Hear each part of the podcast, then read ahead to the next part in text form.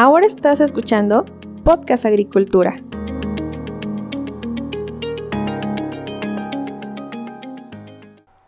Hola, ¿qué tal? Muy buen día tengan todos ustedes. Me da mucho gusto saludarlos nuevamente. Les saluda con muchísimo gusto Olmo Axayacat. El día de hoy en este episodio vamos a platicar sobre el negocio de la apicultura. Y para esto voy a platicar con Fidel Sánchez, quien es un especialista justamente en este tema. Vamos a platicar sobre el negocio de la apicultura porque actualmente tiene muchísimos retos que en las últimas décadas pues, se, han visto incrementados debido a la amenaza por enfermedades y otras problemáticas que afectan la salud de las colonias de abejas, pero también vamos a platicar sobre las claves para tener un negocio apícola exitoso. Hay que tener en cuenta que la miel es uno de los endulcorantes naturales más populares en la actualidad pero también tiene otras propiedades que la hacen atractiva para fabricantes y consumidores. Por ejemplo, es un conservador natural, es una fuente de antioxidantes y también tiene propiedades antibacterianas. Sin embargo, hoy en día la miel escasea debido al aumento de la demanda. Como consecuencia, los precios de la miel también han subido. ¿Y esto por qué ocurre? Básicamente la producción de miel, a pesar de que se ha mantenido relativamente estable en el mundo en los últimos años, su consumo ha aumentado de manera considerable debido a una mayor o a una creciente concientización que tienen los consumidores sobre los beneficios para la salud que tiene este producto agropecuario. Y bueno, sin más por el momento, pasemos a la entrevista que le hice a Fidel.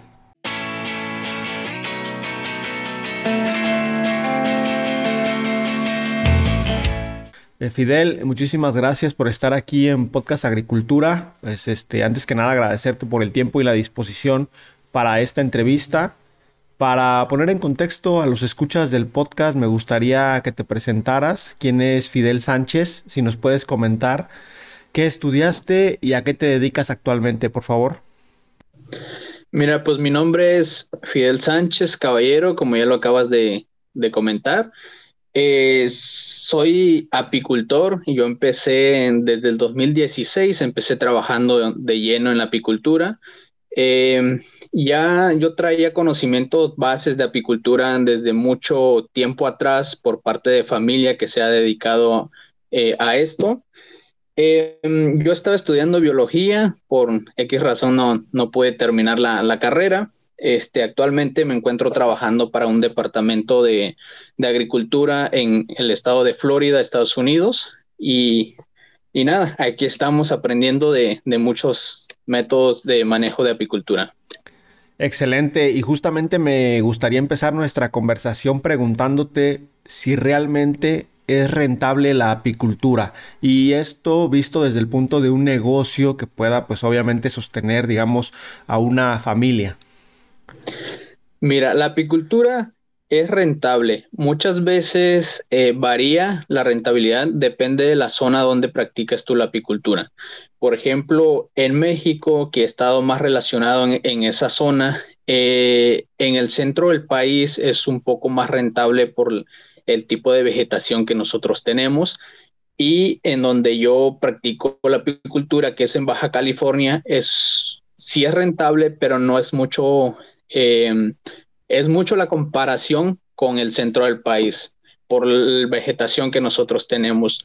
Em, mira, en cuestión de polinización es muy rentable, pero también hay un factor muy importante que son eh, los agroquímicos, que muchas veces no salimos eh, con las cuentas bien por un mal manejo en la agricultura. Y el contrario, en zonas con más vegetación es más rentable la apicultura porque no solo depende de un solo cultivo que se está polinizando, sino también depende de muchas otras plantas que nos pueden ayudar alrededor. Esto quiere decir, Fidel, entonces que dependiendo de la región, la apicultura puede ser más rentable o menos rentable. Me imagino que en Baja California, como bien comentas, es menos rentable porque hay simplemente menos vegetación en la zona y como bien comentas en el centro del país, pues a lo mejor hay más vegetación. En este sentido, ¿qué tan rentable puede ser la apicultura? ¿Alguien que se dedique a esto realmente puede sacar eh, su sueldo? Sí, realmente sí se puede sacar el sueldo. Por ejemplo, si te dedicas a la polinización, eh, tienes un gran margen de, ganancia y si te dedicas a la miel, también tienes un gran margen de ganancia. Eh, en estos tiempos ya el, eh, el precio de la miel ha estado en aumento. Después de la pandemia le dieron un poquito de importancia por las propiedades que tiene la miel, entonces se fue el precio al alza pero si te dedicas a la miel, la polinización y productos derivados de las colmenas, tienes más ganancias. Si es rentable, sí puedes tener una vida eh, cómoda. Ok, ¿y qué es lo que se necesita para que una empresa apícola sea rentable? Me imagino que se tiene que invertir en equipo, no sé si también pues se tengan que invertir en el vehículo, porque al final de cuentas hay que estarse moviendo, pero ¿en qué otras cuestiones hay que invertir, digamos, para poder, pues aunque sea una empresa de una persona, un autoemprendimiento, poder dedicarse a la apicultura? Desde tu experiencia, ¿qué nos podrías comentar? Mira, para que sea realmente rentable, eh, pues como tú mencionas, hay eh, muchas herramientas que se pueden adquirir, pero la base de todo esto es eh, el conocimiento que tú le aplicas y el manejo que tú le aplicas en tu colmena.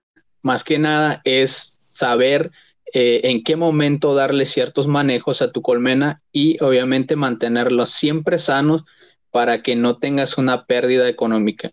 Porque estamos hablando de que una colmena en producción de miel en una temporada buena te puede dar de 40 a 75 kilos de miel. Entonces, una colmena enferma no te puede dar esa cantidad de miel. Entonces, ahí puedes eh, estar perdiendo eh, en la producción. Ahora, al contrario, si tú te dedicas a la polinización y tú tienes una colmena mala, igual. No es, no es una colmena eh, apta para que tú lo puedas llevar a la polinización y pues por ende no te lo pueden pagar. Ok, eh, hemos hablado ahorita de colmenas para miel y colmenas para polinización. ¿Por qué esta diferencia, Fidel? ¿No se puede trabajar, digamos, abejas que polinicen un cultivo y, al mismo tiempo nos generen miel? Sí se puede trabajar en, algunas zonas, eh, sí se puede trabajar, eh, nosotros hemos trabajado mucho en, cultivos de frambuesa y zarzamora en el centro del país, en el cual nosotros polinizamos, pero también eh, producimos miel. es un manejo muy similar, pero lo que a nosotros nos interesa en una buena polinización es nosotros tener mayor cantidad de crías en, dentro de una colmena para que así la demanda de polen sea mucho mayor y al, tener más demanda de polen en una colmena obtenemos más polinización porque las abejas van y recolectan el polen de las plantas para llevar a, las crías. Y también me imagino que cuando hablamos de, de, abejas para polinización, nos enfocamos más en cuanto está la floración del cultivo, ¿no? Sí, mira, actualmente ya hay unos manejos em, que se le da a la colmena. Nosotros tratamos de engañar su cerebro de las abejas a, través del uso de feromonas.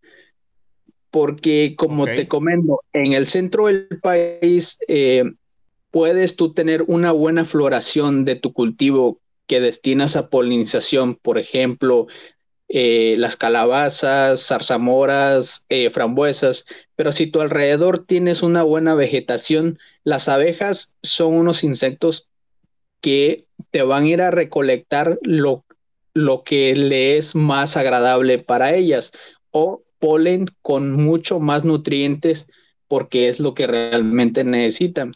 Entonces, tu cultivo se queda poco abandonado de la polinización porque las abejas no se enfocan realmente en tu polinización, en tu cultivo. Entonces lo que se hace es aplicación de feromonas eh, dentro del cultivo para que las abejas se concentren eh, en tu cultivo, en la polinización. De eso nosotros tenemos alrededor de un aumento del 30, 35, 40% de polinización con esta aplicación de feromonas. La otra también es que se le da alimento de un jarabe que se extrae directamente del cultivo de que tú ocupas polinizar y de esa manera el cerebro de las abejas eh, se eh, relaciona con tu cultivo y de esa manera nosotros tenemos una excelente polinización. Ok, ok. Y este, en este sentido, cuando nosotros hablamos de que no queremos polinización y solamente queremos miel, pues obviamente también tenemos que estar a lo mejor en el proceso de floración y ahí eh, al no tener nosotros un trabajo para polinización y obtener miel, cómo le indicamos a las abejas justamente que, lo que nos interesa es la miel para obtener el máximo posible? Mira, las abejas por sí eh, te van a recolectar miel, eh, néctar, lo que hay alrededor de ellas, porque las abejas son acumuladoras de alimentos, ellas se preparan para un invierno, entonces realmente su naturaleza de ellas es hacer la recolección de, de miel. Ahora, nosotros como apicultores cosechamos de la miel que nos da la naturaleza. Realmente no, no sacamos una miel de, de una sola floración, porque realmente si tu colmena lo tienes donde hay mucha vegetación, las abejas van a este, recolectar polen y néctar de varias floraciones. Cuando nosotros sacamos una miel monofloral es cuando lo tenemos, tenemos las abejas en una zona que solo hay eh, una floración de una sola especie. Ok. Esto podría ser, por ejemplo, en el caso de Estados Unidos, ¿no? Pienso en California, en donde están las almendras, pues son regiones muy vastas de, de almendro y seguramente ahí solamente se saca una, una miel monocultivo, ¿cierto? Así es correcto. Por ejemplo, nosotros aquí en la, en la zona de, Florida eh, tenemos una miel que es la miel más cara de, de todos Estados Unidos, que florea únicamente eh, en épocas donde las demás floraciones no, este, no están en su fecha de, de, floración. Entonces, esa miel, a pesar de que se saca en una fecha que no, en otros lugares no se produce miel, es la única miel que se que pueden consumir los que padecen de azúcar. Entonces, esa miel es una miel monofloral que solamente se cosecha en una edición limitada en, en, una sola fecha del año. ¿Esa miel, Fidel, de qué cultivo sería? Mira, esa miel es de un árbol que se le conoce como túpelo, eh, que es, existe aquí en la región norte de, de Florida. Ok, ok. Y este, cuando nosotros estamos hablando de una miel que ya es eh, multicultivo, me imagino que es más económico o es más bajo su precio al tener diferentes mezclas de, pues, digamos, de, flores, ¿no? Mira, es más barato una miel monofloral, eh, digo multifloral, perdón, que una monofloral pero en sí las propiedades de una miel multifloral es, mucho más rico que una monofloral. ¿Por qué? Porque trae propiedades de diferentes eh, plantas en la que nosotros encontramos diferentes tipos de propiedades. sin embargo, una miel monofloral es más cara, pero encontramos menos propiedades en la miel. Esa es la, la diferencia. Ok, ¿y cómo se mantienen las abejas, por ejemplo, en las regiones monocultivo, eh, como la que acabas de mencionar? Si solamente tenemos una floración al año, me imagino, o, pueden ser dos, pero de todos modos, si después no hay más floración, ¿cómo se mantendrían las abejas ahí para eh, evitar, obviamente, pues que, que no tengan ese alimento? Mira, en esta zona eh, se acostumbra mucho el movimiento de las colmenas en busca de nuevas floraciones. En México, sin embargo, en muchos pequeños em, apicultores que no se tiene la capacidad de hacer grandes movimientos a grandes kilómetros, eh, se alimenta con un sustituto de, polen y también se le da jarabe de azúcar para esto esperar las nuevas floraciones. Eh, mientras que las abejas no tengan floración natural, nosotros mantenemos con un sustituto de polen y el jarabe de azúcar. Ok, aquí nada más una duda me surge. Eh, las abejas, tengo entendido, pues producen miel, pero también pueden producir polen. ¿Cuál sería la diferencia de que produzcan uno u otro? La diferencia es la floración. Hay muchas plantas que te producen néctar, demasiado néctar, y hay plantas que solo te producen polen. Esa es la diferencia de la vegetación en la que se encuentran las colmenas. Ah, ok. Entonces, plantas que producen más néctar, pues me imagino que de ahí se hace miel. Y plantas que producen polen, pues me imagino que nada más lo recolectan y lo guardan. Así es, correcto.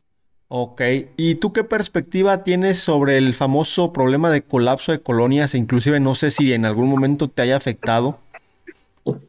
Sí, mira, este problema yo lo empecé a notar desde el 2005, 2007, cuando, bueno, yo todavía no estaba relacionado al 100% con la apicultura. Yo me daba cuenta en el colapso de colmenas que empezaba a existir por el negocio de la familia Mira, realmente es, es triste lo que está pasando para un apicultor y no solo para un apicultor, porque démonos cuenta que el 70% de las plantas que polinizan las abejas eh, son directamente la cadena alimenticia que nosotros tenemos hoy en día. Sí.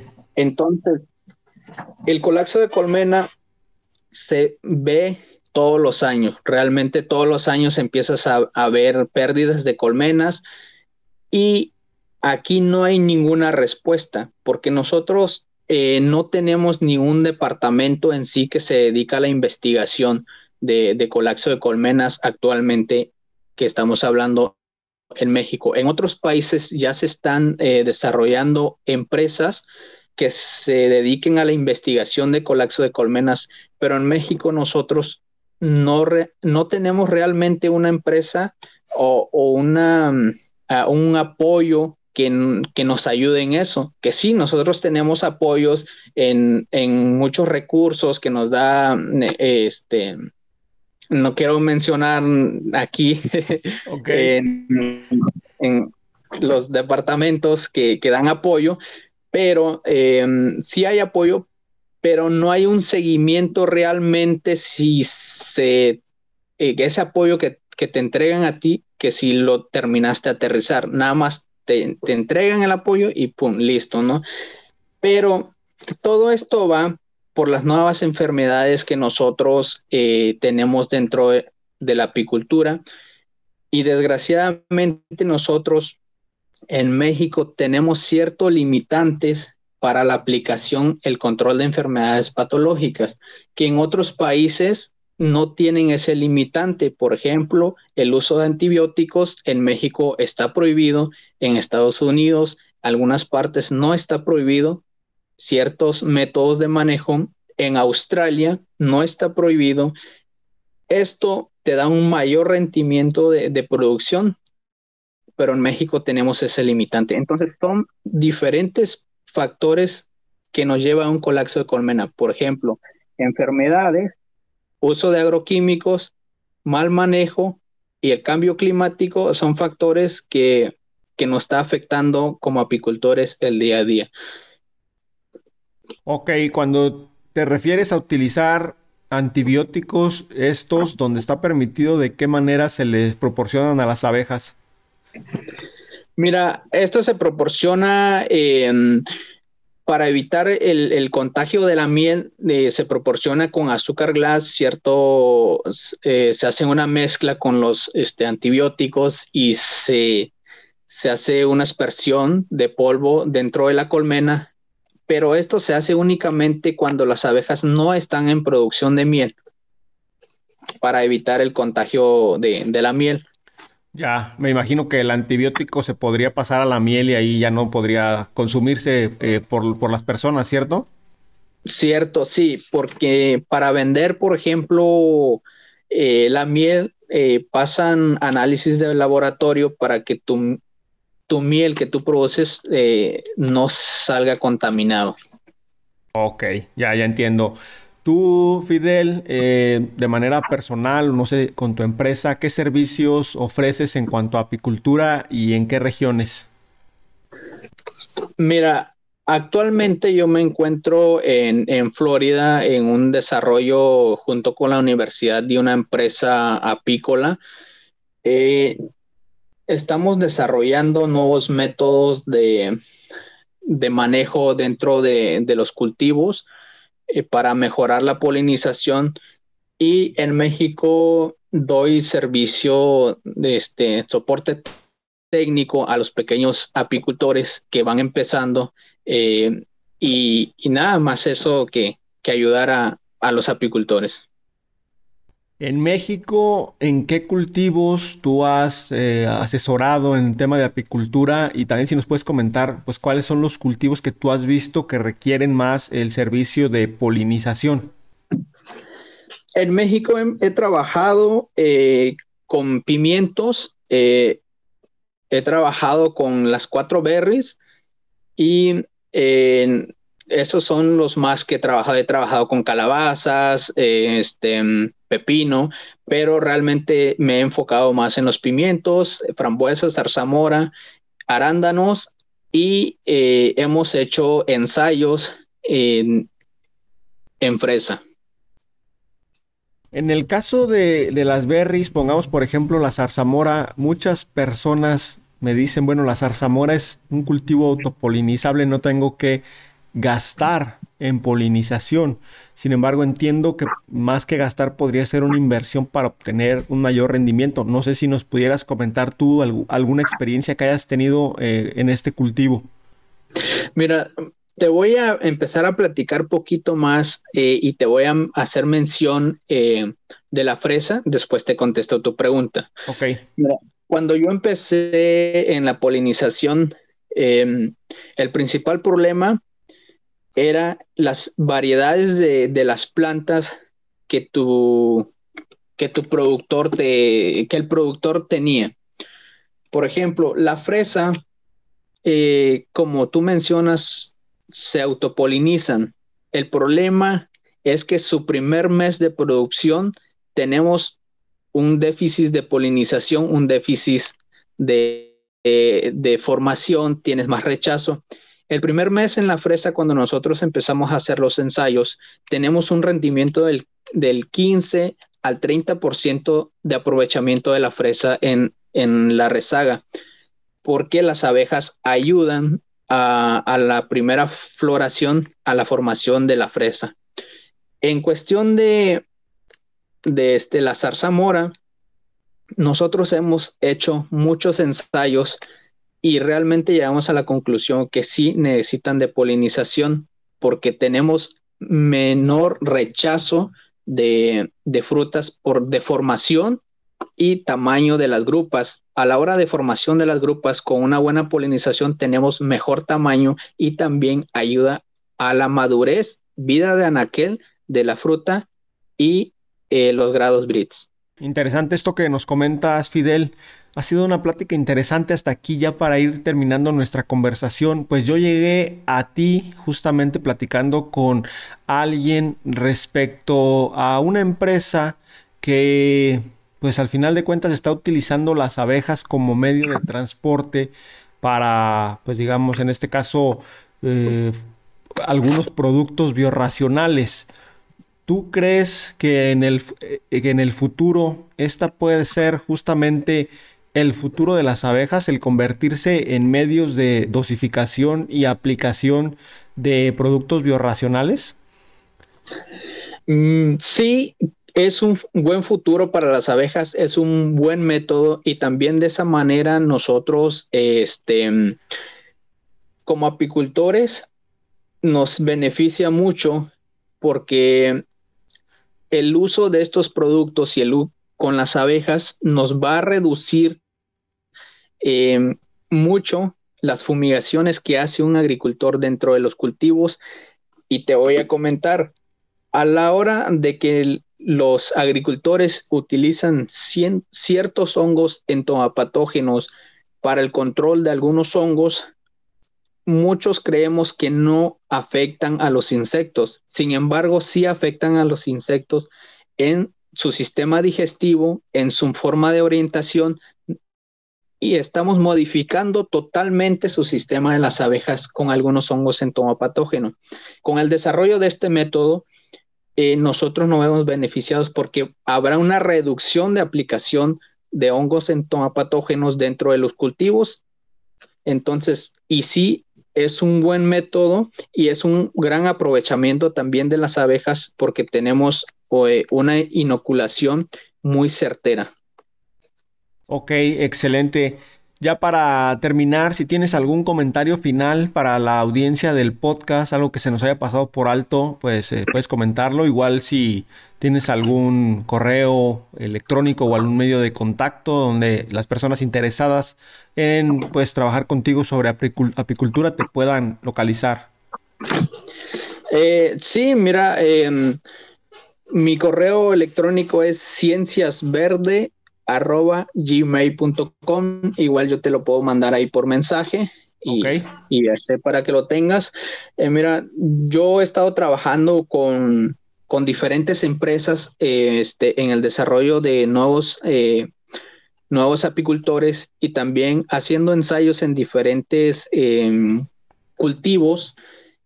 Y me atrevo a decir que ya tengo gran experiencia para este, ayudarles en, sus cultivos que si necesitan de, alguna plática, una charla, incluso la calidad de la colmena que deben de, tener para sus cultivos, es muy importante eh, conocer un poco de la calidad de las colmenas para que ellos tengan mayor rendimiento dentro de su cultivo, porque me ha tocado muchas veces agricultores que me comentan, oye, pero es que no, no me funciona pero también hay que tener en cuenta la calidad de colmenas que se necesita eh, tener para una buena polinización, como en este caso lo hace California, que supervisa todas las colmenas que se llevan al almendros para así asegurar una buena polinización. Colmenas que no eh, cumplan con los requisitos que se pide, colmenas que no se paga para la polinización. Y este es un buen punto, fíjate el que mencionas, porque de repente sí me ha tocado a mí eh, saber de agricultores que ponen una o dos colmenas en un cultivo de 5 o 6 hectáreas y, quieren ver resultados. Y entiendo que pues al, menos tú como especialista les podrías indicar justamente la cantidad de colmenas necesarias por, por hectárea para cada cultivo, ¿cierto?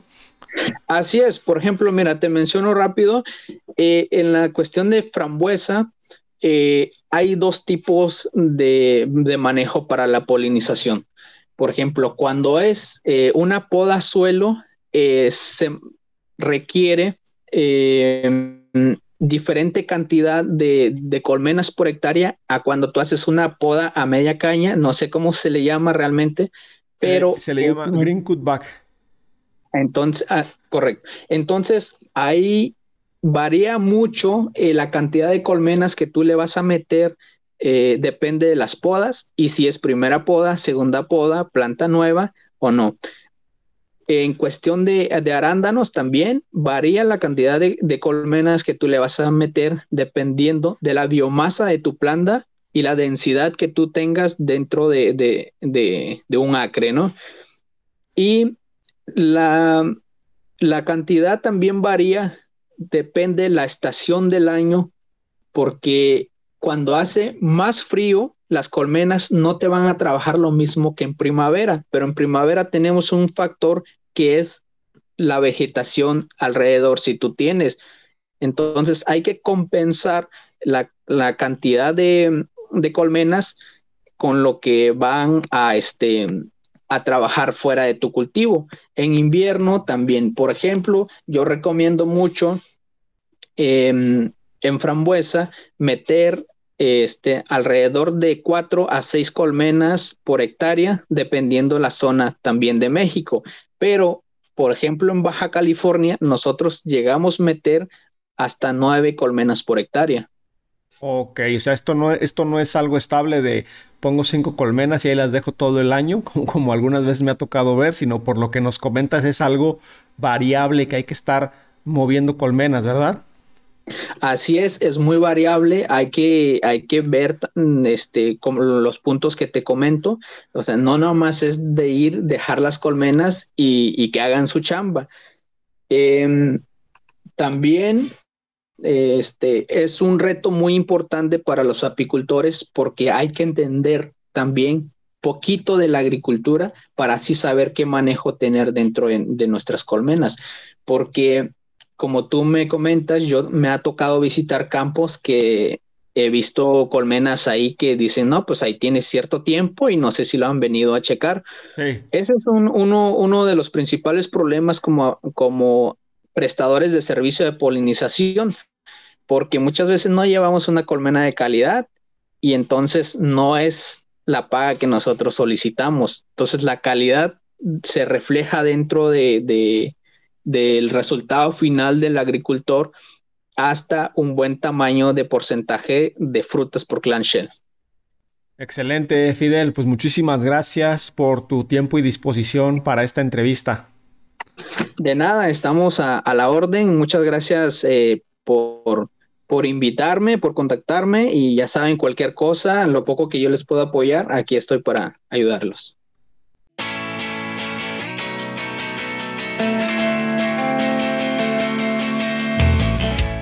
Y hasta aquí llega la entrevista que le hice a Fidel. Como pudieron escuchar, sin duda este tema de la apicultura, pues es un negocio bastante interesante. Al final de cuentas, como cualquier negocio, tiene sus riesgos, tiene, digamos, las claves que hay que conocer para poder desarrollarlo con éxito. Y bueno, en el caso de la apicultura, al trabajar con seres vivos, como en este caso son las abejas, pues obviamente el riesgo se incrementa de manera considerable, pero al final de cuentas un apicultor que sepa sobre su negocio, como este es el caso de Fidel, pues tiene muchas probabilidades de desarrollarlo de manera adecuada.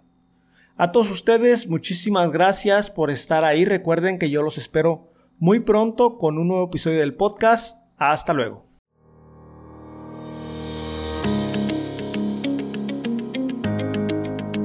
Hemos llegado al final de este episodio.